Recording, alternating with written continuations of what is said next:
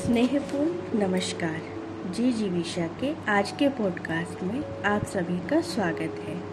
आज के इस पॉडकास्ट में हम सुनेंगे विख्यात लेखक, एक हॉट टॉल की पुस्तक, शक्तिमान वर्तमान का एक अंश।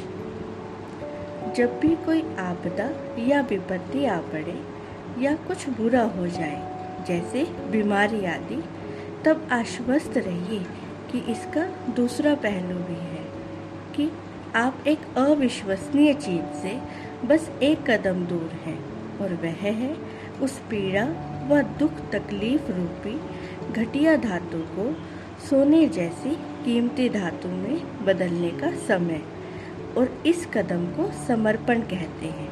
इसका मतलब यह नहीं है कि आप ऐसी स्थिति में सुखी हो जाएँगे, खुश हो जाएँगे। लेकिन ऐसा अवश्य है कि आपका भय और दुख शांति में, सुकून में बदल जाएगा। यह ईश्वरीय शांति है, जो किसी भी बोध शक्ति से पार और परे है। उसकी तुलना में सुख तो बहुत ही उथली चीज़ है, जो कुछ बाहर है। अगर उसे आप स्वीकार नहीं कर सकते तो जो भीतर है, उसे स्वीकार कीजिए। इसका अर्थ है दुख का प्रतिरोध ना करें, उसे वही रहने दें। वह दुख जिस भी रूप में हो। शोक, विषाद, हताशा, निराशा, भय, चिंता, अकेलापन, उसके प्रति समर्पण करें। मानसिक रूप से कोई ठप्पा लगाए बिना उसे साक्षी की तरह देखें, तब देखिए कि समर्पण का चमत्कार उस गहरे दुख को किस तरह एक गहरी शांति में बदल देता है। जब बाहर निकलने का कोई रास्ता नहीं होता तो भी उसे पार पाने का कोई तो रास्ता होता ही है।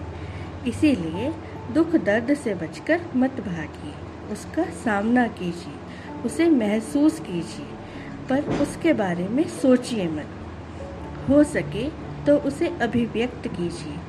लेकिन उसके बारे में अपने मन में कोई स्क्रिप्ट ना रचते रहिए।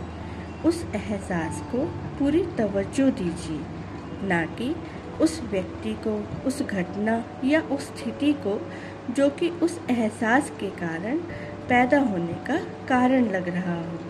मुश्किलों से अच्छी तरह लड़ने का यही कारगर रास्ता है।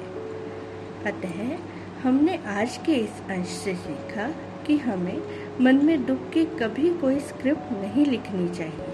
हमें अपने दुख को अभिव्यक्त कर देना चाहिए। धन्यवाद।